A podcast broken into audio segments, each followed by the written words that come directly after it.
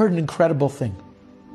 Many years ago, at the end of the life of Rav Moshe Feinstein, two Bachrim came to speak to Rav Moshe Feinstein in Staten Island when he was in Staten Island, and they came to ask him an end of life question about their own mother. They entered into the small room where Rav Moshe was. Rav Moshe stood up from a table of sefarim, and Rav Moshe said, How can I help you? And they shared the details with Rav Moshe. And Rav Moshe gave them a psak halacha. He gave them a verdict in halacha and Jewish law as to what the appropriate path of care was in this end of life. And then Rav Moshe asked them a simple question. He said, I don't mean to meddle, but why are two Bachrim, two teenagers, two boys in their early 20s maybe, asking a question about the end of the life of their mother?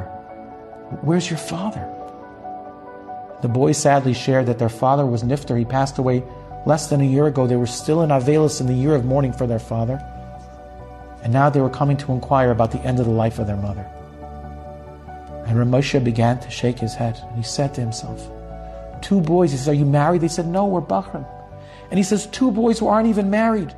They don't have a wife to share their agony with.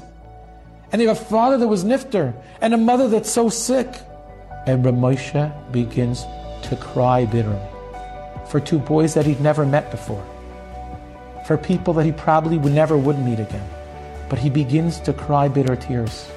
And you could only understand that the two Bachrim, who anyways probably wanted to cry, when one asks such a Shaila, how can one not cry? They cry as well. And you have the three of them standing there in the room. Rav Moshe the Gadol Hador, a man in his 90s, standing there and crying, and the two young men crying alongside. And then Rav Moshe regains composure. He asks which is the older of the boys.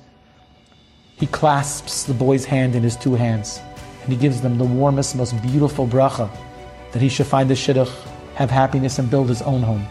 And then he does it to the second boy, and he goes back to his Gemara. That's a manhig. That's a leader. That's a gadol, someone who could be moved to tears, who could feel the agony and the pain of two people that he never met and probably never will meet. That's a gadol hador. That's the legacy of Moshe Rabbeinu. It's also the legacy of Reb Moshe Feinstein.